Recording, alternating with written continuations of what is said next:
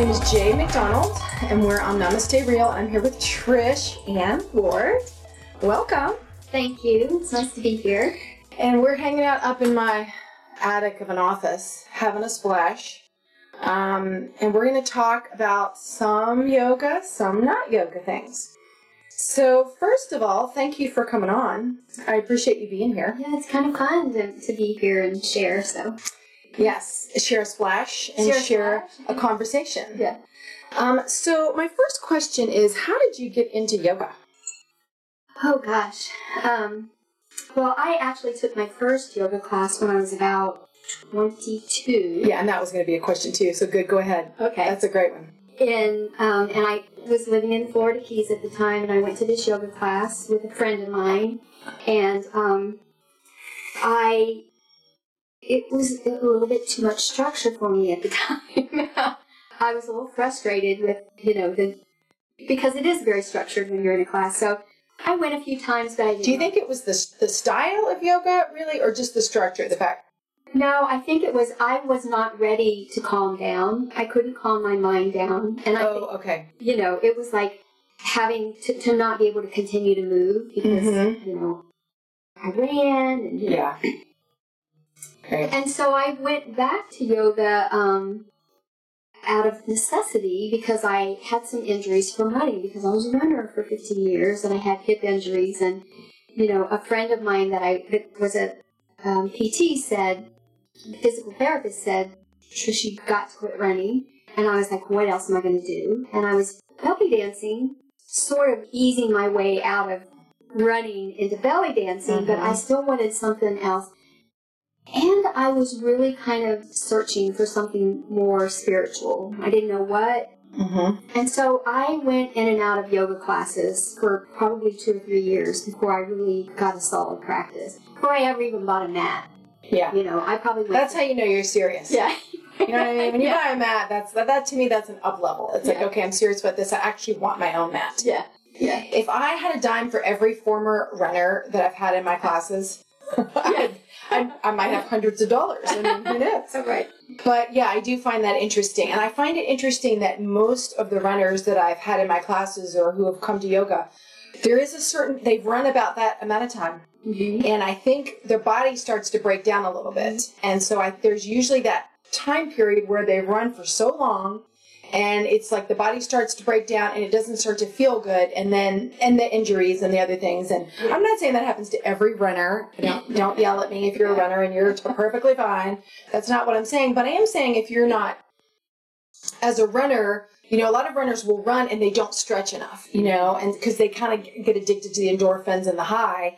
And so the stretching is just not sexy. It's not fun. So the, it's not just the running that's the problem. It's just are you balancing out? And are you well rounded you know balancing the stretching and the mobility and agility with the running Right. which very few runners i know do. Right. And I I actually did a little bit, Mhm. but not like I now I know uh, like I should have. And and it was that giving up that that high that but for me I kind of I actually associate that high with um with what happens in yoga, that calmness. I was able to get to a place in my mind that I was Mhm. calm and I could let everything go. Just like you know, in yoga Mhm. class, you just forget about everything, and that's what I did with running. It was the only time I could be calm. well and you probably were so focused on your running and your breathing that you weren't thinking of other things Exactly. and that's i think when the magic happens in yoga Mhm. is when you all of a sudden realize the, the crazy monkey mind loop that we're stuck on just kind of goes away and you're like oh wow and i, imagine running kind of can do the same thing And I think that's what happened when I finally started to, to, to get a practice that mm-hmm. I was going to commit to. Was I went to a yoga class where a lot of the focus was on breathing, but there was still a lot of movement, and so it kind of was that combination that that helped me to ease into it. yeah and i will say trish just personally I, to me that is the ideal class mm-hmm. i have to have movement mm-hmm. You know, especially if I've been sitting all day, the last thing I want to do if I've been sitting all day is to sit on a mat and not do anything. And so that's why I'm attracted to a flow and yin mm-hmm. or a class, and even like booty. To me, booty is the endorphin Yeah. let it go, let your free flag fly. Right. And then after that, I'm that's when I can really dial into my calm once I've released the tension and kind of had my moment of, you know. So for me, the movement and the stillness, I like them together. I think that's important for me. Not everybody feels that way, and that's fine. That's why we have a bazillion styles of yoga. But I know what you're saying. I mean, if I, the the movement to me is an important precursor to the the ultimate stillness. You know, and then I just started, I, you know, I read, I, I got books, and I also went to a lot of different classes, and um, really was sort of enlightened by some of the things I learned about yoga, the practice of yoga, and how, to me, it speaks to spirituality, maybe Hinduism or Buddhism, which speaks to me more than the faith that I grew up in, which I'm still a part of, but not necessarily practicing Christianity. But to me, they they're all giving the same message. They're just going. They're just saying it differently. And when I could tap into that piece of it too, it was like I was hooked. Mm-hmm. You know. Yeah, I know what you mean. It's the whole package to me. The whole package.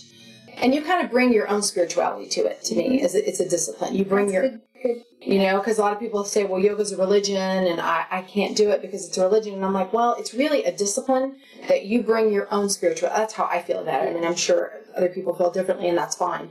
But I feel like you bring your own spirituality to it, and you bring your own, and that's part of what makes it yours. That's what I love about it is I make it my own. Yeah. You know, it's not like group calisthenics. It's like my own practice. It's Right. unique to me, and and that that's what I love about it. Yeah. So, what made you decide to do the teacher training? I had been thinking about doing the teacher training for about two years. And it's, I'm, I'm almost a little bit embarrassed to say my, my original reason was because. Oh, I'll tell you mine, and it's ridiculous. okay. so, listen, I've heard it all. And I, you know, I, I was a belly dance teacher and I was in Mhm. a belly dance troupe for uh, 10 years and taught for four or five, five or six. And, and so I knew from teaching belly dance after having performed and Mhm. been in a troupe and then moved into teaching that my belly dancing got exponentially better when I began teaching. Mm-hmm. And that was my first thought. Oh, well, you know, because I really wanted to ramp up. You, you know how it is. You're like, you want to be better. You want to be better.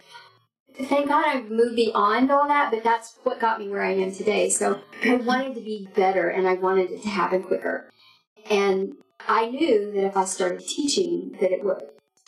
Yeah, no, I get that. Yeah. Yeah, I thought you were going to go in a different direction about why you were intimidated by teacher training, and I thought I couldn't do teacher training way back in the day because I got certified like feels well, 2004, so that was almost 20 years ago. Yeah. I thought I because I couldn't do Lotus.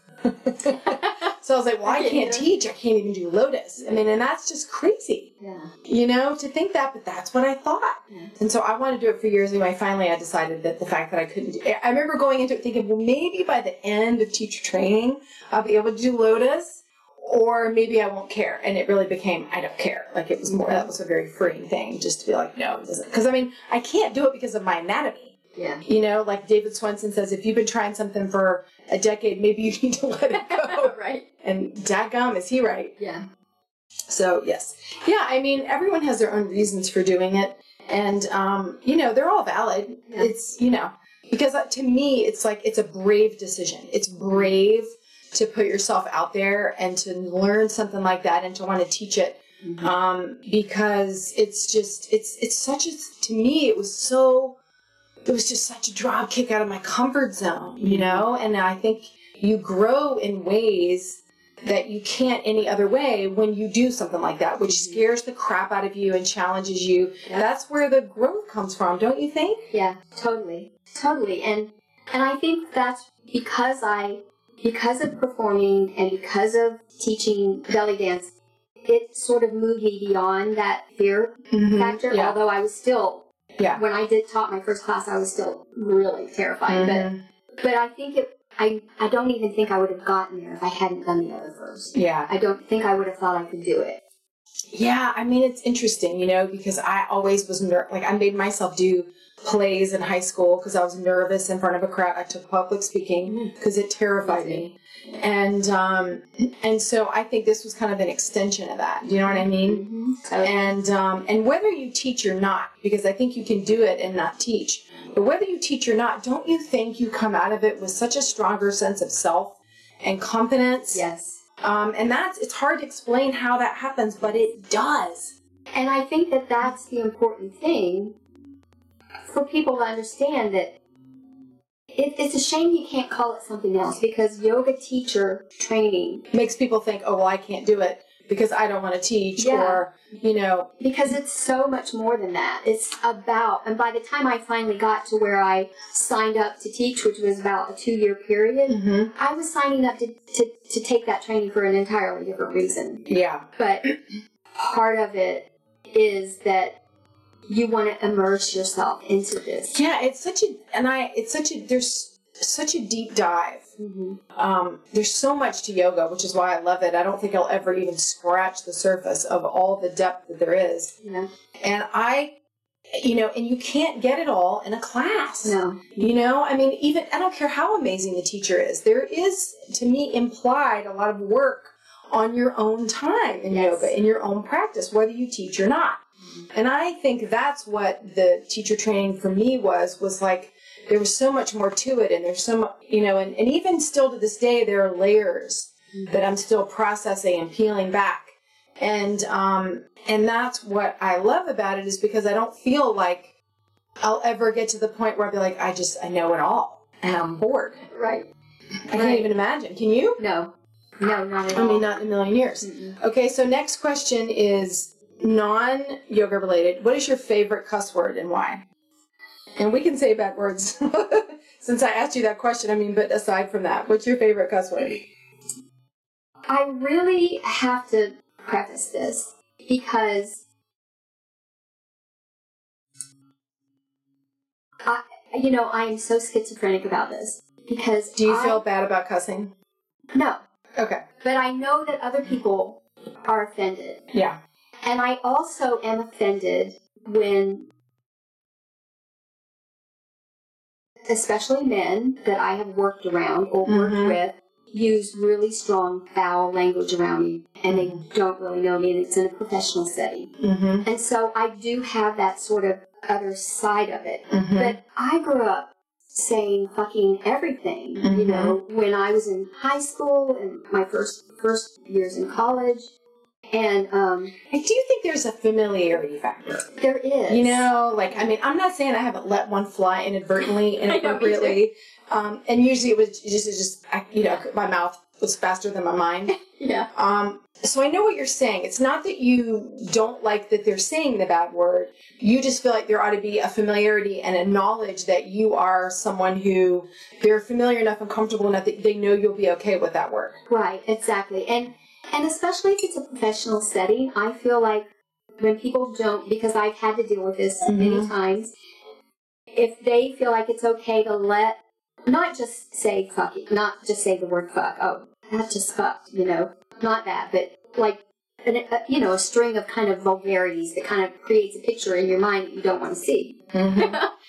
a stream of obscenities can do that. you know, that kind of thing. Uh-huh. I feel like, you know, that it is disrespectful to me and everybody that's in there Mm-hmm. to, to talk like that. So that aside, Okay, understood. I think that fuck is probably Yeah. I, and I, you know, I've tried to, you know, use it with discretion. You know, I do temper Uh-huh. using it, you know, and I, I try to not use it too much on social media because that will come back to haunt you. But, Mm-hmm. but I do think it in my head. Yeah, so that was my rule with my kids because I was such a I, fuck is my favorite, but if I'm in the car, ass wipe is my favorite. yeah. I can't explain the dichotomy, but Just kind of yes, exactly. In fact, my son one time was like, "Do you know that person?" I was like, "In fact, no. Why are you calling him ass wipe?" Well, you know, it just makes me feel better. and so I had to have that rule with my kids because I had I have by far the worst mouth, way worse than my husband. yeah. And I had to say to them at one point, I was like, I can't be a hypocrite, you know, and be like, you know, do as I say, not as I do. So the rule was they could say it in their head, Mm-hmm. but they couldn't say it out loud unless they were by themselves or with someone they knew really well. That's a good rule of thumb. I'm going to hang on to that. Yeah, well, it was all I could think of to not be, you know, because I'm like, I didn't want to be a huge hypocrite. yeah. You know, I mean, as much as I could avoid it, but at the same time, you know, I had to have because I remember one time my little kid was like, shit, shit, shit, shit, in his room, and I was like, whoa, and he was like, well, by myself. I was like, fair enough, fair enough, and good point, and I will leave it at that. And so, yeah, and fun fun fact, I had a friend of mine's daughter, and my friend Renee will appreciate this. Her daughter came over and stayed with me, and of course, somehow one of my kids said it, and Annalise was like, "That's inappropriate." You know, my mom doesn't allow that language, and I was like, so I had to explain the McDonald rule of bad words. right. And so, of course, Annalise goes home and tells her mom my rules, and, and my friend Renee is like, "Well, those are the McDonald house rules. They are not the Steele house rules." So, you know, everybody has their own rules, and you know, Yeah. rules are rules. You know, as long as they make sense to you, it is what it is. All right, what was your first concert? Oh my god. I'm too old to remember that. Uh, I Uh, don't believe that because you are not. If you're not old, you're close to my age. I'm 54. How old are you? You don't want to tell me. All right, you don't have to tell me. No, I, I will tell you, I'm I just turned 67. Shut up. Yeah. You did not. Yes, I did. You did not. It is like weighing on me heavy. Because I didn't have that whole 40 thing. But let me just tell you, 50 and for those of you at home, you probably don't know. You don't even. I wouldn't have even guessed. I thought you were probably late fifties. Like I thought you were maybe sixty-ish. yeah. Uh, Never in my wildest dreams would I have guessed you were sixty-seven. I mean, you don't look it or act it at all, and I mean that as a compliment. Thank you. Thank you. Well, I I think it's I think it's An my, attitude. It's an attitude, it's my life experience, and I have not in my life I'm trying to think, have I ever said this? Except for just now, you know, I'm too old. I never say that. Never. I never reference anything to what I can or can't do because of your age. because of my age, because it doesn't have anything to do with my age. She said. She said fucking. she mouthed it, but she said it. but you know, I do know what you mean, and I think that's look. I think there's a lot to that because my grandmother was my hero. Really, my my grandmother. I was very close Mine to her, and she aged incredibly well. And she used to always call it your disposition. Like she has a good disposition, or she doesn't have a good oh, I disposition. like that. Isn't that funny? Yeah. And she always had an optimistic outlook on life. Do you know what I'm saying? I mean, and she suffered her fair share of tragedy, more so probably than you know Yeah. than other people. But at the end of the day, she had her faith and her spirituality, which meant a lot to her. And she just ultimately had an optimistic outlook. And she chose that optimistic disposition and outlook. You know what I mean? And she stayed active. She did Tai Chi. She played bridge. She did crossword puzzles. And she made an effort to stay healthy mentally, physically, all of the things. And so, and I, and I mean, to be honest with you, she refused a wheelchair even when she probably could have gotten one. Mm. And she had a little walker and i gave her a little basket and all her stuff. And so we, i stayed with her. And we would it would take us like half an hour to get to the dining room because she'd stop and rest. And she'd be like i know i'm slow as christmas. I'm sorry. And i'd be like you know what? I have my kids. Like i'm not in a hurry at all this I'm is actually moment. I mean, this is a vacation for me. really. but I mean, even in like, you know, when she dealt with, because her body kind of gave out before her mind did. Yeah. You know, she had congestive heart failure. She, she lived to be um, 95. And um, and when my stepmom called me to tell me she died, I was shocked. my stepmom was And like, see, isn't that "Oh, you know, she's 95. And I was like, I know. I mean, I know, but I don't know. And that said a lot. The fact that even at 95, I was shocked Yeah. because she just seemed sort of eternally youthful in a way, and it was her outlook, Yeah. Yeah. which is exactly what you're saying. Yeah. Yeah, I, I, I just, I'm going to keep doing what I want to do. And, Mm-hmm. You know, hopefully it'll keep me doing what I want to do. Yes, Yeah. I believe it will. Yeah. All right, so first concert. Don't give me that crap about being too old to remember. I know. Or Well, it's maybe not earliest can't concert you remember. Oh, lordy. I do remember when I was 19, I was on my way to, I don't know where, I, somewhere to a town that was like two hours away to see, um, Rod Stewart. You know, next week my bar is Rod Stewart. That's the It thing. is? Yes, Oh that's my the musical God. thing. I, I have to look and see when it is. Um, but I didn't make it because my tire blew out in my little Corvair.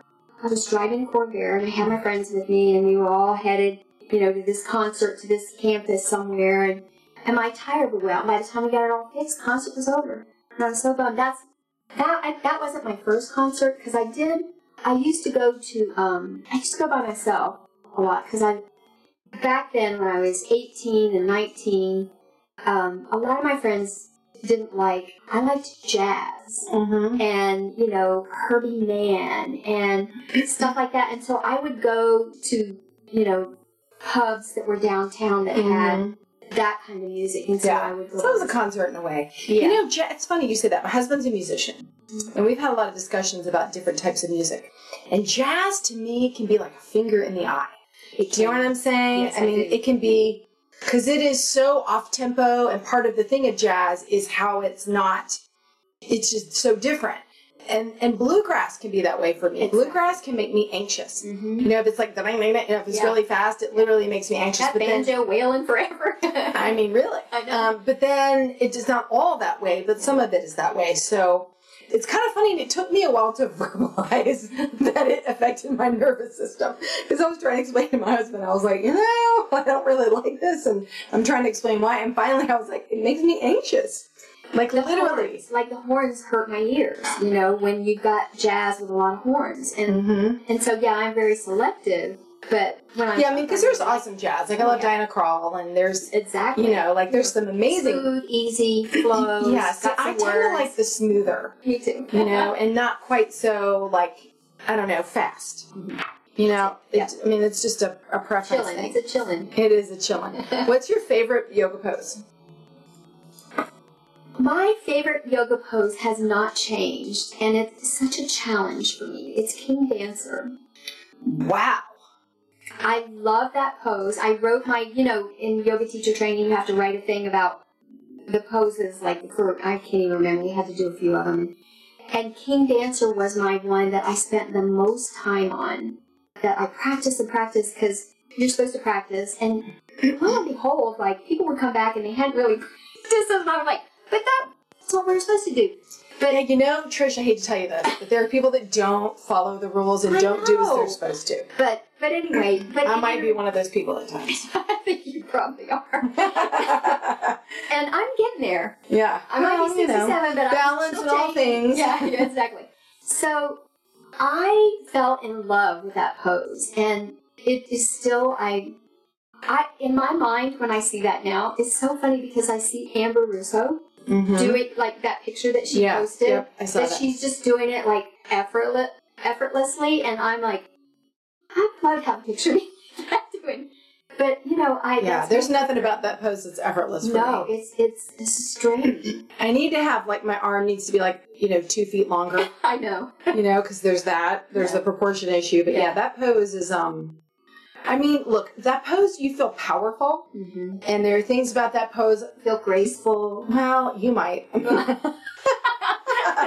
I don't. You, you, you Speaking- aspire. You aspire to feel graceful. That's, let me rephrase that. yeah, I mean, I and you know it's so funny. It's like you have that image in your mind of how you look and probably how you really look. oh, I look like Amber Russo.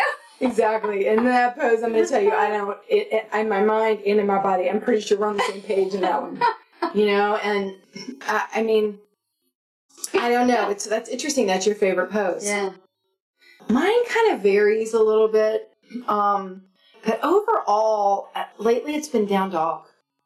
And not the first down dog. It's the down dog, like maybe over halfway through the class. Yes. That you're know, really the warmed up down dog, Yeah. and you feel like you're like balanced. And Yeah. yeah, so it's probably the over halfway through down dog that's my favorite. You can feel that stretch across your skin and Mhm. across the lower part of your back. Yep. That's a good one. Yeah. Yeah. I mean, you know, you like what you like. And mine, you know, it goes all over the place. So what's your least favorite? My least favorite yoga pose. Um, I, you know, this is it's. I love and I hate. Oh, don't get me wrong. Oh, it's too late. Sorry, I gave. so let me tell you my grandmother's rule is that if it's if you don't empty the first glass and you just get it freshened up. It's still the same glass. Oh, okay. So I just freshened yours up a lot. okay. I far It's the same drink. Yeah, you just got to roll downhill. So I I really love and I really hate child's pose Okay, expound. Because I um not everybody knows this about me, but I, I have lupus. And it affects my joints and it affects, you know, the tendons and everything in my body. Well, my feet really give me fits with yoga. With like I like when I'm doing upward dog, upward facing dog, I I can't put the weight on my feet. I Yeah. can do it like for, but it's not because I don't have the strength. It's It's because it hurts you. it is so painful Yeah. that I just you know could kill somebody at that moment. Right. And Which we're, we're never really supposed to be going for that. no, If you have a homicidal rage and a pose, that's a cue that yeah, that you but you might not want to do it. And and so um, child's pose will put me in that frenzy sometimes. Yeah. With my feet. Yeah. And I want to stay in it because it feels so good in my upper body and Yeah. it feels so good in my lower back. Mm-hmm. And my feet are screaming. And so I just kind of lift and shift and Have you tried rolled up mat under Oh, the front of your ankles? Yeah. Nothing really helps. that helps for a little while, but then it affects the other muscles that Mhm. haven't been used Yeah. except in that and then they Mhm. cramp. Yeah. And so I have a lot of I have a lot of issues with that, and my feet have been kind of like my thing, uh, my nemesis ever since I I mean for a long time, Mhm. and, so I just work with it, and I feel like you know Yeah, because you know what? Your feet are important. yeah they're So treat them well. hmm So I just work with it, and I kind of because I I want that whole child's pose stretch the rest of it, Mm-hmm. And so I just kind of try to Can you shift your hips forward a little Mhm. bit? That helps sometimes, I know. Because I know a lot of people have foot and ankle issues in general, and even knee. Yeah, And so to them, if they take their upper body forward, yeah. it takes so much pressure off of the feet, ankles, and knees. Well, I'm gonna remember that because I, I, oh my god, I know, sorry. Trish just realized how much wine I gave her. it's like, it's Mhm. like to the top. Oh, yeah. Um, it's freshened up. it's fresh. It doesn't count. It's very fresh. Hmm. And um, so I just, you know, I love that pose because it does challenge me, and it, and it actually, like, I'm able to do things with my feet that I wasn't able to do ten years ago. Mm-hmm. Yeah. Because of because I part of that is Yeah. that stretch. So it's that balance of not overdoing it, exactly. but working within, Yeah. you know, your edge or whatever your range of motion. My least favorite's Warrior One. Now, why is that? Because I have SI joint issues and I have a little bit of scoliosis in my lower back. And I can't get into that pose the way it is traditionally viewed as being successful. Mhm. I can't, and I mean, and for years I didn't do Warrior One. I just did a high lunge, and my SI joints and my sacrum were super happy. Huh. And then when I opened the studio, I decided, well, it's time, you know, to try it, and I ended up screw like ma- massively destabilizing my lower back. So, and I constantly have had teachers say, well, you know, they, they think they're helping me by trying to cue me into the traditional definition of that pose, but the SI joints and the thing like symmetry. Mhm. And so, really, I've kind of gone back to the high lunge because I realized in a lot of ways I destabilized my spine. So that's why Warrior One is I don't I don't like that pose because because I feel like I don't know, and I, it's because I can't do the traditional version of. In other words, there is no way I can humanly square my hips. You know what I mean? And, have have, the foot back foot turned out. I mean, with with let's just Yeah. say with my leg still attached. Yeah. So if I were to detach my leg from my body, which I mean no one can do, Yeah. and so and I, in fact, for years, like I thought that, and it's the way my hip joints are formed. I thought if I just stretched enough and practiced enough, I would be able to get that. And I finally realized through more knowledge and a deep dive into all things, I finally realized that that is ne- it's not it's never skeletal. going to happen It's your bones. Yeah. it's my bones and it's also like you know i mean why are we basing all of our anatomy cues and all of our designs of how a pose should be based on like the aesthetics of it like how it looks you know and so once i quit worrying about I mean, in other words, someone showed me a really short warrior one, Mhm. and not. And if I hear one more time, and deepen the front knee bend, and I I feel like, well, you know, it's like. I mean, I know you mean well, but you know, for me, so that's just part of your ego getting out of Yeah. the way. You know, getting your ego to just shut up and say, okay, you know, I'm not going to be She's the not person. talking to me. She, well, she may be. that's not my problem. Right, exactly. and it's just getting uh, to accept that you're not going to be like in the dictionary next, next to warrior one and then it's okay and that's just part of our journey and don't i mean that's kind of why i think even now i think i have a little ptsd in warrior one like whenever somebody calls that pose i'm gnashing my teeth i'm, I'm saying the f-bomb in my head you know because it's just it's just one of those poses that brings up all my shit you know And that just goes, to, that just speaks to the fact that we're constantly saying, we're constantly listen to your body. yes And listen to what your body tells you you can do at this moment. Yeah. Yes. Yes, you're exactly right. Ahimsa. Mhm. Yes, and I mean, even as yoga instructors and yoga teachers, it doesn't matter how many flippant hours you have in Yoga Alliance, it's always a process, and there's never, you know, it's day by day. Yeah. I have days where I'm like, oh yeah, I don't care, man, I'm gonna do me, and then I have days where I'm like, you know, I mean, God, why should you call it this? You know, it's just it's just so funny that journey and being aware of like where is that coming from and what is that process? You know, that that sort of separation from your thoughts. What if you had a senior super, superlative? What would it be? A what? You know, like most athletic. Huh? Mo- you know, didn't you have that in your senior class? So, like for example, most senior class they have in the yearbook like most athletic or most social or most um, Oh. likely to um, be famous. I wasn't So it- all. All right, well, let's just Oh, pretend okay, that you okay. were. And so, if you'd had one, what would it be? Most likely to. Most likely to get arrested. I well now I, this is what popped into my head. and okay. Just free it- form. Most zen. Most zen. Yeah. Okay, even back then. Well, I wouldn't have said it back. In retrospect. Okay, back then. Okay, so in retrospect, if I was back there, um,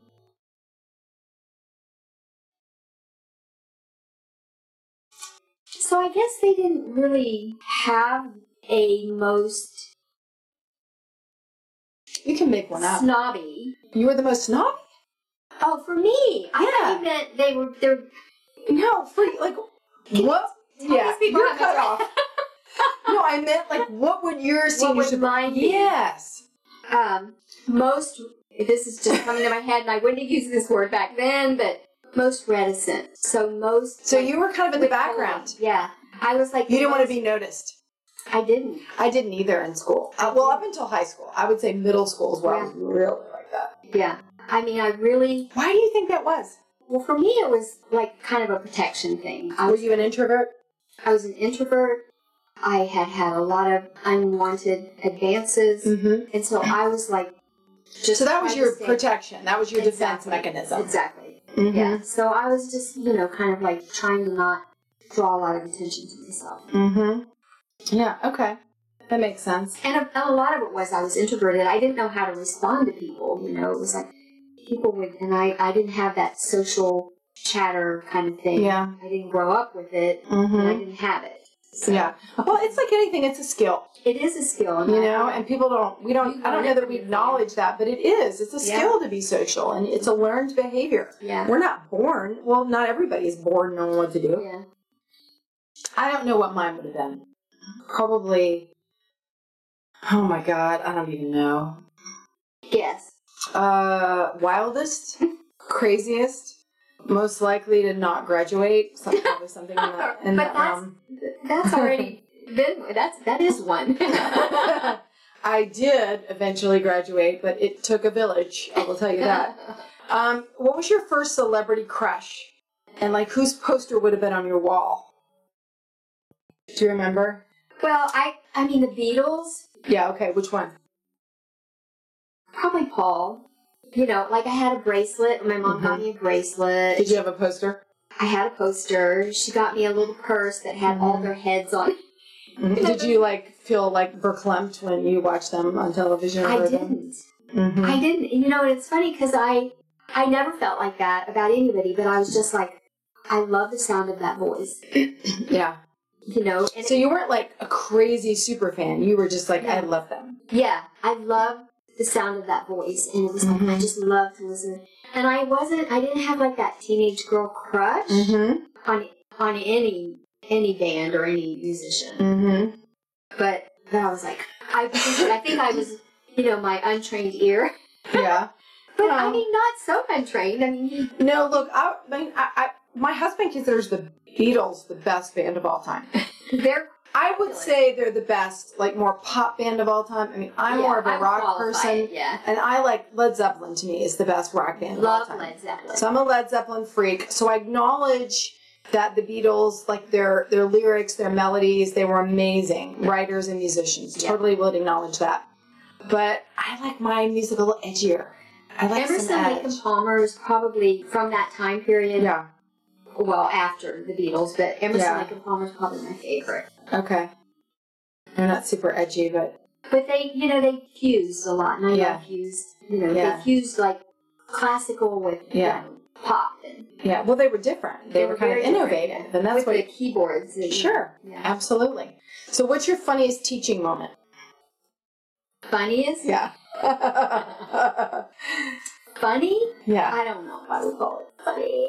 Well, all right. Embarrassing, funny. You know, something along those lines. Well, my first Mhm.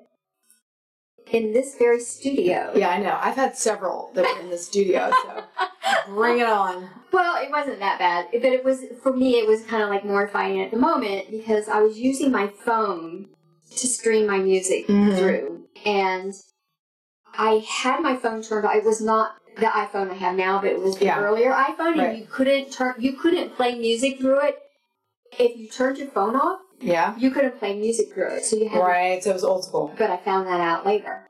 Right. That usually, that there's usually an embarrassing moment that helps you learn these But things. I was subbing for I can't remember who was doing the who does the rocks and oh, that's Amber. Amber's class. Amber Clyde. You were Amber doing the Clyde. hot stone I was doing restorative. her hot stone Yeah. Everybody was in that restorative mode, Mm-hmm. and my phone just like "Ah!" Yeah. you know. And I was really embarrassed because it was my first. It was like my first thing here. I think Yeah. it was so embarrassing. Yeah. Now Yeah. it's funny, but Yeah. So I've had too many to name. but I will tell you one funny moment that really wasn't me, but I was involved in it. Is Kendall? So funny enough, this involves technology and phones.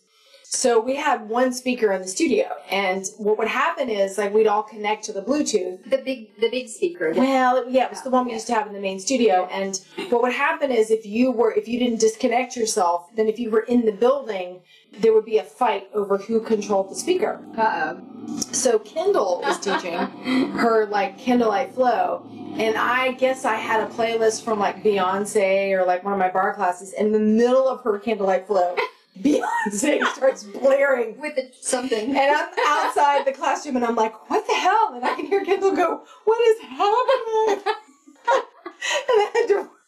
I wish I had been there for that. It was so funny. And I had to run in there and go, oh my god, Kendall, I think my phone is bullying yours. And so we finally figured out, but Kendall was traumatized. I mean, it like traum like she had low level PTSD, and afterward, she was like, um, I might bring my own speaker. I did bring you- my own speaker. and she's like, and you might need to. I'm serious. Like, it was so funny because Kendall was like, I mean, it, there was like no second chances after that. She was not taking any chance that would happen again. And I laughed so hard because, I mean, yes, I was embarrassed, but Kendall's reaction was, was so damn funny. I mean, she was like ready to like hide under under the stage. What's your funniest moment taking a yoga class? Funny? Yeah, or embarrassing or whatever. Just Okay. something that stands out in taking a class. How about annoying? Okay, fine. I can think of it. Okay. Bring it on. I can think of an annoying thing. Okay. So, I can think of a lot of annoying things. I know. things. well, so I before I took my yoga teacher training, which I took with Asheville Community Yoga. Yeah. Um, I didn't know that. the year before, I made my decision at Asheville Yoga Center because of a couple of teachers there. But then I took a year at Asheville Community because I knew I was going to try to do my training with them. and I I can't even remember which class it was. Some kind of flow, you know. Usually I took a level one, two, Yeah. and there was this guy that would come in every time, and I, I, I, it got to the point where I was trying to figure out where he might go so that I could go like completely Mhm. because he was so loud for everything in the class, Mm-hmm. and Sort of like yoga performance. yes, Like, notice me. yeah, I'm so amazing Yes. at all the things. I And- want to make sure you hear. Ev- yeah. and groaning and and I, you know, it was like five or six times, and I was like, he he comes in, and I'm like, I, you know, I remember where he was the last time. I was Mhm. like, all the. Makes the beeline over to close to where my mat is. It's almost like a cat that knows you don't like cats. Yes, You know, and they and want to rub up against you. yes, because they know you don't like them. Exactly. So I, at one point, and you know, I was trying to use like my my brain thoughts, Mhm, and mhm. it came out of my mouth. What the fuck is wrong with you? And I'm thinking into my Did you say it? yes, Oh, it came out of my mouth. I was just like, and he knew that it was directed at me because he kind of looked back at me, and you know, he was like here, and I was Okay, like that's here. hilarious. I know, and I was just like, and I just kind of looked. I didn't own it. I didn't own that I had said that, but I was like, what is wrong with me that I just said so that out loud? there's, you know, that begs a follow up question: Oh, is what? did it change his behavior? No, Okay. did not. Mm-hmm. But I was able, for some reason, to second guess where he was going to be, and he wasn't quite so close. But you know, I could still hear him in the class. And Right. It was, it was the big, you know, classroom A or whatever. It was a big one. I've never been to Asheville Community, so I don't really know their well, they've got well. huge. They've got a couple huge ones, Right. and this was a huge class, and I just kept thinking. I kept like Mm-hmm. trying to channel the teacher and tell her to tell people that. But I knew that wasn't going to happen. Well, you know, I've been in classes and. I've done like I've been in classes where that's happening, and I've literally said, so you know, like your big your dry breath shouldn't be heard by the person next. You know, like I've even been so specific, and it doesn't. They don't think it's them. Well, the hilarious part is everybody else in the room who you're not talking to, like, is silent as a mouse. And the one person you're talking to Exactly. is like, she's not talking to me. I mean, she's not talking to me. I know. So, I mean, that's the irony is Yeah. that, and you can't say, hey, you, you know, because that's frowned upon, so you don't do that. Although you're tempted. And that's a discussion you have after class privately. Like, Yeah. that's something you don't do publicly. Yeah, and I don't know that I would ever. I mean, I think I'd probably here. I would probably talk to you before I would talk to a student about Mhm. that and ask you. Yeah. about it because What are the proper boundaries? yeah, because that? I Yeah. would feel really No, I uncomfortable about saying something. Look, you've got to, I mean, that's the thing as a yoga teacher, sometimes you got to deal with really uncomfortable stuff you don't want to deal with. You know, I can't tell you how many awkward conversations I've had to have with people, and it's not, it's never fun. no. And sometimes they go over well, and sometimes they don't. Yeah. And it is what it is. Yeah. You know? I, you know what? I cannot wait until I get back into a class that's big enough that I have to deal with that shit. I'm going to tell you, here's, it never goes away. Like, I remember my first speak room class, I went in and there was a guy in front of me who was like the most interesting man in America on the Dos Equis commercial. He'd oiled up, he was like a silver fox, he wore chains, a little tiny bikini. I'm serious, and the whole time, I, he was like this shiny object. I could not, which I think was the whole point of it. yeah. I couldn't look away from him, and it was just I had to laugh at myself because I was like, I mean, I, I, I cannot get away from this man. Like he is just, I'm, and I know he thought he would, like I couldn't stop looking at him because he was just super sexy. Yeah. But the truth was, I just couldn't just for no other shiny. reason other than he was shiny. yeah. And then I remember being in a class at the Asheville Yoga Center, and I went with Leanne and Jesse and Jerica. We were having like a, a staff kind of, you know, outing day, and we went out to dinner and we had massages. And I remember we go in there, and it was we were taking Shayla's class, and I end up. And so we like we kind of line up our mats, and I'm sort of tardy to the party because I do the bathroom, and I end up on the like the Leanne's next to me, and this young guy's next to me with his mun, his man bun. And I knew, I remember just going, oh shit. And I swear to God, the entire class, his effluvia and sweat was all over me. And, all, and, and my mantra was, I have indoor plumbing. I can wash this off. I'm not kidding. that was my mantra the whole class.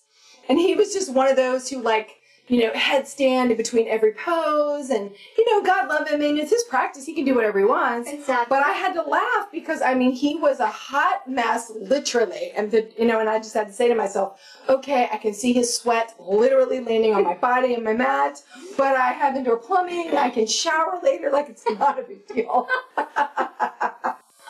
you know, I'm gonna let him be him, and I'm just gonna let me be me.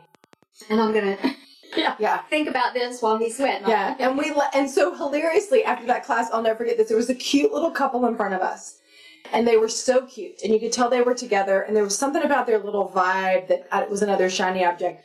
So we leave, and she gets on her roller skates, and he gets on his like skateboard, and they roll off into the sunset. And we're thinking only in Asheville. Only in Asheville, you should have had you should have had a video of that. I mean, I should have. It was so funny. We yeah, we giggled so hard about that, you know, because they were they were just such a treat, a sight for sore eyes. So you know, you have, you to, you can't leave your sense of humor at the door No. when you go into a class, and that will get you through life in general.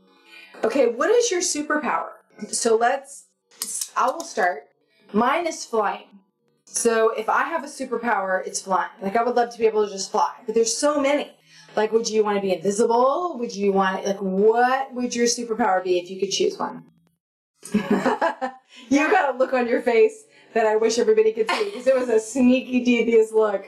Well, for one thing, it's so bizarre that you say flying because I used to have Dreams.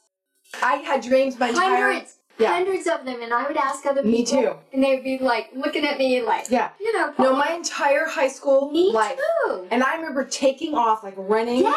and taking off and being And like, I can fly. and you can see what's Yes. happening, and you like. Yep. Like if you were in danger, Yeah. you could run and fly away from Yeah. it. Yes, I had that dream my whole entire high And school if you were almost ready in a dream to like drop into a coal pit Uh-huh. that was wet and molten, you could fly over. yeah. It was a really useful skill to have in your Yes, dreams. that would be Yes. my. and I kind of wonder, like, on a deep psychological level, what that means. I thought we were going to get deep on this.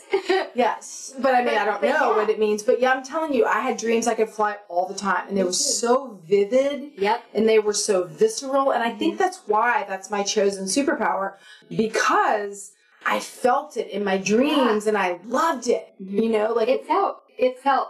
It you know invigorating. It felt releasing. Mhm. It felt protective. yeah Everything. yeah so would that be yours too Yeah, Amen. cheer we're toasting to that superpower Cheers, salute. Yeah, that be so awesome I know. I would like to do that. And you know, the closest I've come, so I was in the Keys one time and I parasailed. So, you know, you get behind the boat and they send you up. And I was scared to do the dip because I'd seen Jaws and, you know, I was kind of, and, and that. Not in the keys. No, but you know what I'm saying. Like, I'd seen Jaws and it had a profound impact on me. I still have an obsession with sharks. So, they can slow down the boat where you do the dip and you dangle your feet in the water and they take you back up. And I was kind of scared to do that. So, but I remember being up there and thinking, oh, this is so awesome. Like, that was so cool. And I've never skydived. Um, and I don't know. I mean, there's a part of me that thinks it would be awesome and a part of me that thinks it would be terrifying. Yeah. I mean, I know my one of my my old roommate actually did it tandem. So she did it with someone and they pull the. Attached, Yeah, yeah. exactly. And so, but then part of me thinks, would I really want to do a tandem? Like, you know, but then Yeah. less room I for mean, error if you. Tandem could be like.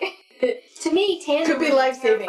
Yeah. well, yeah, because what if you forget to pull the thing and, Yeah. you know, all the things. So, yes, I get that. But my dad, of course, when I told him about my obsession with flying and, you know, whatever, my dad was like, yeah, I had a friend of mine whose daughter died. I don't know if he made that shit up, but I, it totally, it, it accomplished Dad! the goal. I know. sucks! I know. My dad's in the insurance business, and he's very fond of telling me of all the horrible things that can happen. He knows of everything that can go wrong because that's what. Yes, well, sure he does. Yeah. And so, yeah. Thanks, Dad. I've never skydived because of that. So I don't know. That might be on my bucket That list. might be, that might be like, you know, to do with everybody. Like, Mhm. Have like what a, W- a Waynesville that be Yoga fun? Center skydiving. Wouldn't that be Could we make a circle? Yes, yes. that would be fun.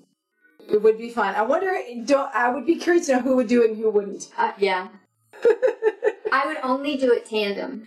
Yeah, okay, fair enough. I would probably. Uh, my, well, uh, let me just say that it, I would be recommended to do it tandem, obviously. so, if you could spend a day in anyone's body, who would you choose? Oh, so many. Male or female, transgender, no limits on that. If you could spend a day in anyone's body, who would it be? I wanted to think about it, but I have to tell you who who popped into my mind. Who popped in? Oprah Winfrey. Okay, why? Because I think that she is one of the most remarkable women that has ever set foot Mm-hmm. at this point in these times Right? on our planet. And Right. and I you know, I think that the full experience would be what she like to step into her body for an extended period of time. Sure, because you would want to know what her processes are. Exactly. Yeah, her mindset. Because she had a lot of shit she had to deal she with. did. She sure did. And and The Color yet, Purple is one of my favorite movies of all time, and and she was amazing in that movie. Yeah. And yet she got to where she is. I mean, I I just feel like I would like to feel that energy that she Mhm. must have experienced and you know that spirit there's something in her I think it's a drive. I think she has a drive to um to just be better and do better. I think that's an and- and to essential part of better for other people. Oh yeah, Her- it's all interconnected Yeah. because I do think she she's kind of willing to push boundaries and she's willing to um you know it's interesting. I mean, a lot of people in her position might have been held back by doubt, by fear, but she has not let that control her and I do find that really admirable. I do too, and I, I think that she's been like she she has influenced me in decisions that I've made for the Mhm. past twenty years.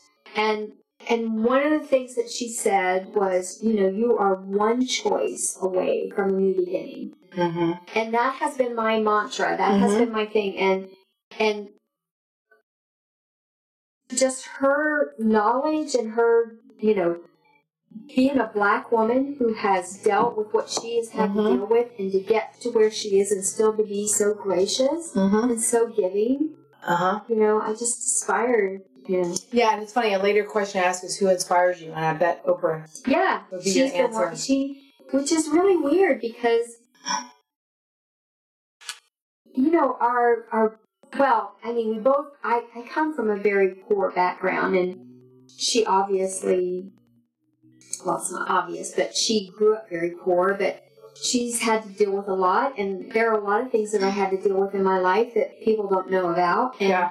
She lived that life and I lived that life, but and yet she's gracious. And I I really aspire to be as gracious as she Mhm. is and as giving Mhm. as she has been. You know, she didn't have to be as giving as she has been. So No, it's like that poem, Oriah Mountain Dreamer, where you can stand in the fire and open your heart after you've been like, you know, heart ha- heartbreak after heartbreak, and you've been beaten down by life, and still say, you know, like I'm here, you know, and I love that, yeah, yeah. and that, and I know what you're saying, and I do think of her that way. yeah. Yeah. Mine would be I'd spend a day in some man's body just because I want to know. You want to yeah. I just want to know what it's like to have all the parts and do all the things. And be that privileged. yeah. I mean, I just think it would be really interesting to spend a day in a life of, of a man. Mhm. And just and a powerful so, man. So if I had to pick a man, you know, it's so weird because my, the first thing that comes to my mind is Barack Obama. Mhm. Like it's these two black people in this world, and it's not it's not because of their color, but it is because of their color because their life was so different, right. and they overcame. yeah, so you'd want to experience what it's like to live, to have that experience. and be strong like they were, and Yeah. overcome it, Sure. and, and still live live through it Yeah. day, day after day. Yeah. Yeah. Yeah, I love that. That's Mm. great. Because I mean, I, you do want to experience something that is so outside the boundaries of your everyday. I mean, I would. Yeah. That's how I would choose. So, what have you learned about yourself as a student of yoga and a teacher of yoga? Oh Lord. I know, because that's a simple question. Well, let's see.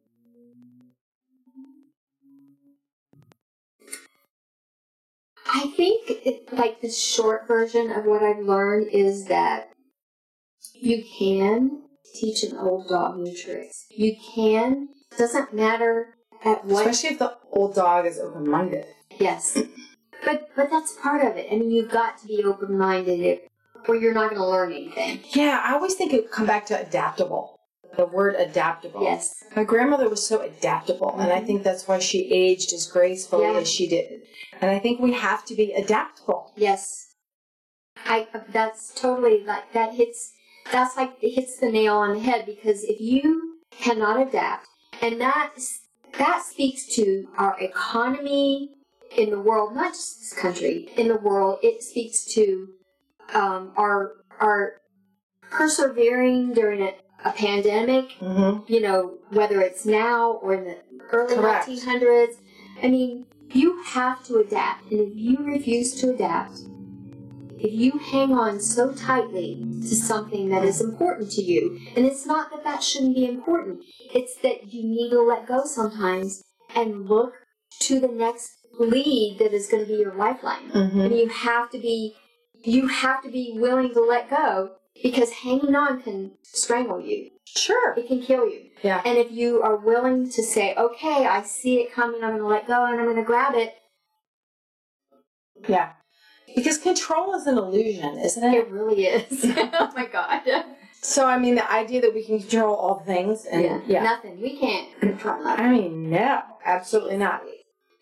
Okay, so what is your favorite style of yoga and why? You can pass, hard pass on that one. oh God. Because you don't have to have one. You know that, Do I have a style? I don't know. I mean, well, it's interesting. I mean, I if I had to describe your style, I would call it a little bit eclectic because I think you like to move, but because you teach beginners, I think that you're uniquely suited to you know so enough movement but not too much movement and some stillness. I think you're actually pretty good at that. Thank you. Thank you for that. Because I, what I want to do, my, I don't know how to describe my style, but what I want to do for my students is I want to push them, but not so far that they won't come back to their mat, Right. but to push them so that they, in the, the class, in Shavasana, saying, You know, Shavasana is an advanced pose for a lot of people. I, well, yeah, I know that personally. I know that so well. And, but that they end their class in Shavasana saying, I got through it. You know? Because I don't want them to come to my class and think, you know, I really, oh, okay, you know, that was, that was nice. I don't want them to think that. I want them to like be like,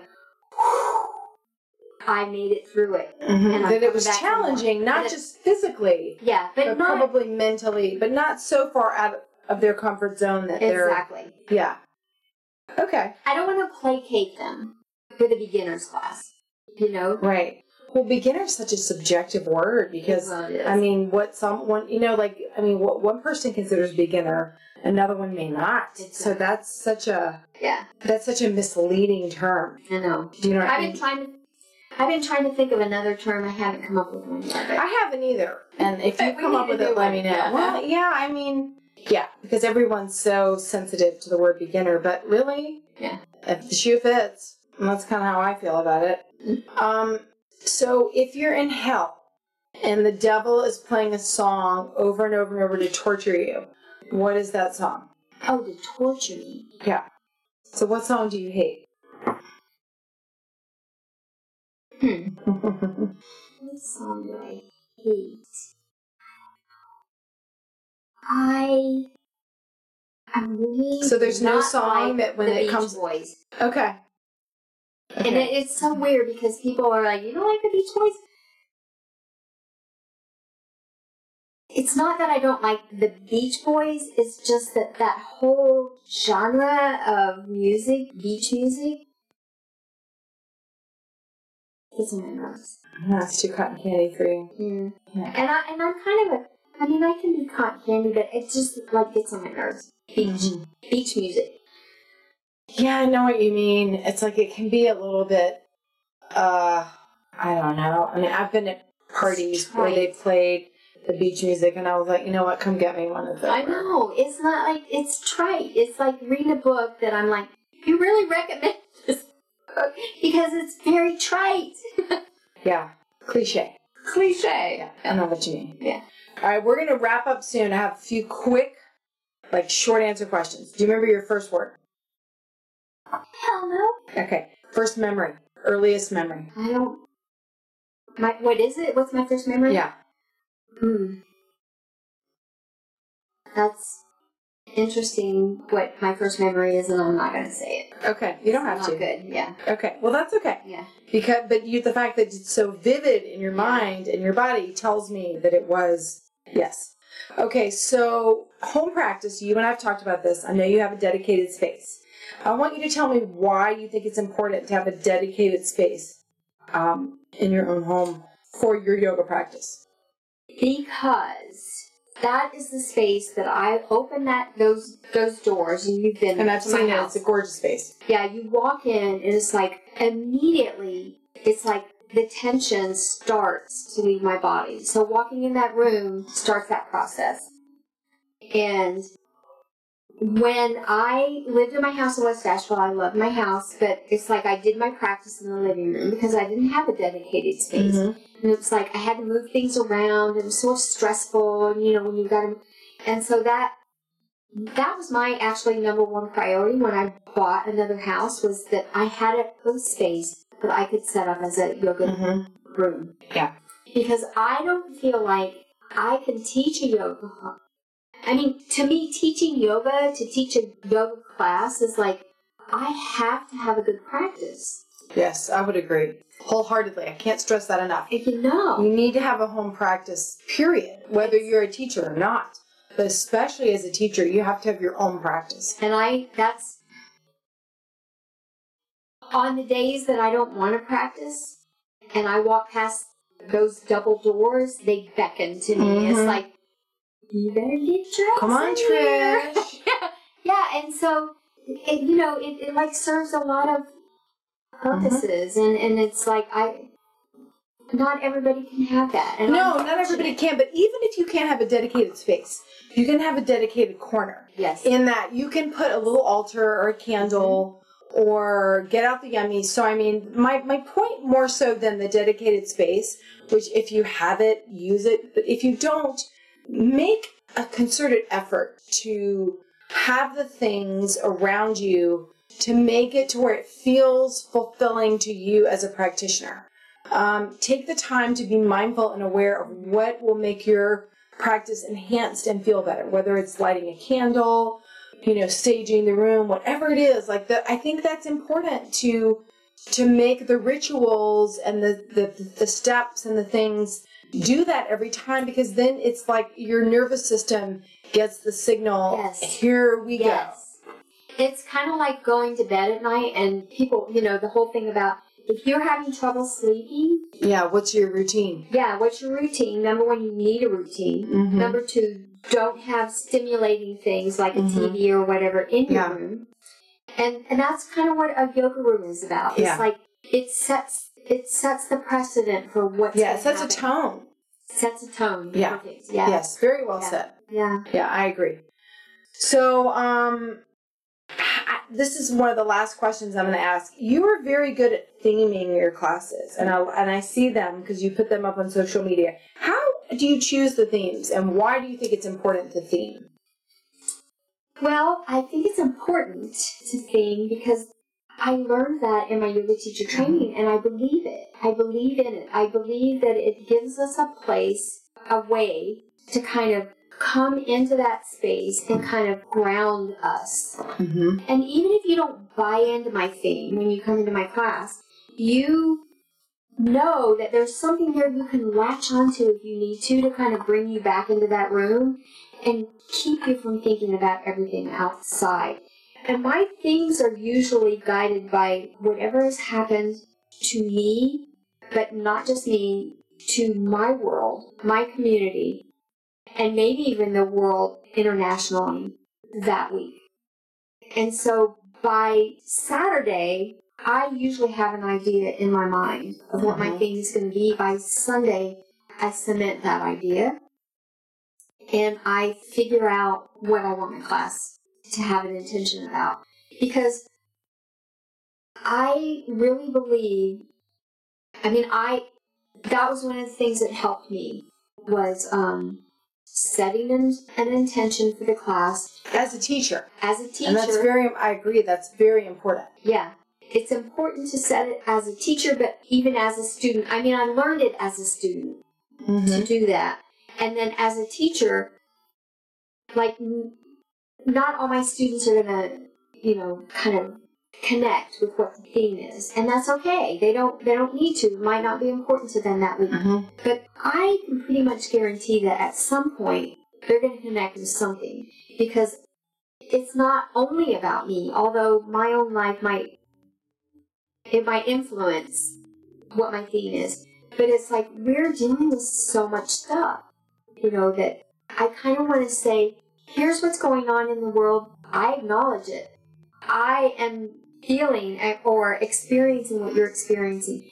And that's what we want as a community. We want to know that we're influenced by what's happening in our community. We want to know that it's affecting us. And I just want people to know that we're connected. And I think that's the way you do it, you know? We're connected by theme. Mhm. you Very know? well said. Thank you. Yes. But it, it kind of, I think, helps people to focus, Mm-hmm. you know, and And it helps you design the class and it helps you have an, you know, because I think as a teacher, you set an intention mm-hmm. and then that helps you design and everything is based off of that. exactly. And then the class, whether they get it or not, doesn't matter because there's cohesion there. They can either choose to, you know, resonate with it or not. But yeah, I agree with you. Everybody's, you know, they have their own practice on their own mat, and they, it's there for them if they choose to pick it up. But it's not by no means a heavy hammer that we beat them with because, you know, where's the, you know, where's the fun in that? Yeah. All right. Well, anything you want to end with? Any last words or any last observations? We're um, glad to have you. You know, teaching beginners, I think, is um, a little different challenge because you want to. You're introducing people to a practice that you love and cherish, and you want them to come back, and you want them to feel that you're meeting them on their level. You know, like that, that you're embracing them on their level because there's a great I, I read a great quote today and i can't think of i can't remember the exact words. I'm going to paraphrase it but it's basically like you know this idea that oh well i'm not good enough to practice yoga or i'm not in enough shape. And it's like well that's not the point of yoga. The point of yoga is it meets you where you are in your mat. If you have a body and you can breathe you can practice. Yeah. so anything you know you're you do our beginners class here at the waynesville yoga center so any kind of final thoughts or final insights kind of encouraging people who are nervous and intimidated by yoga like where explain to them how they do fit in and they do have a place and that the biggest hurdle that they have is probably mental more than physical even though they think it's physical. Right, exactly. And I think, well, one of the things is when you go to a beginner's class, it might feel like more than what you expected. Or way less than or way less than. And either one of those things, they're just part of a spectrum. mm-hmm. And sometimes my class will be way less than what somebody expects yeah because I I I do um, target my what I do in my class to my students that have been coming on a regular basis, and so I do kind of try to create a class that's going to be good for them. If somebody's new in that class, I'll try to temper that, but it still might feel more challenging, and so. I guess I encourage people who are new to a beginner's class to like at least come to three or four so that you can figure out if that's going to be a fit for you. And I don't think that like there are there are times that maybe somebody who's not a beginner, which I have students, they've been they've been coming to my classes for a couple years now mm-hmm. and and they're not beginners, but they like the pace of the class. And so it's not a label for you, the person who comes into the class as a beginner. It's just to give you an idea that you're going to get a little more guidance. And that's what a beginner's class is about. it's about providing guidance in terms of cues Mm-hmm. for the people that are in the class. Right. Yeah, well said. I mean, I, it's funny. I mean, I can get something out of every class I take. Oh. And I think that's the attitude you have to have. Yes. I'm going to get something out of this class. I'm going to learn something about myself, whether it's how impatient I am, exactly. yeah, or whatever it is. well, thanks, Trish, for joining me on my podcast, Namaste Real. Um, Trish teaches yoga for beginners Monday nights at 7, 15. 7.15. Mhm. And her class is amazing. If you've never tried it, um, her environment's very nurturing and welcoming. And I think you owe it to yourself if you're interested in yoga to decide if your real concern is are you physically ready or is it more of a mental readiness? Because I think that there are a lot of pictures out there of yoga on Instagram and people think it's it's gymnastics and Cirque du Soleil more than it is, but that's like the 1% of it, you know? And so if you're interested, yo- Trish would be a great place to start. Yes. Come see her. Class. Yes. Monday night, 7.15.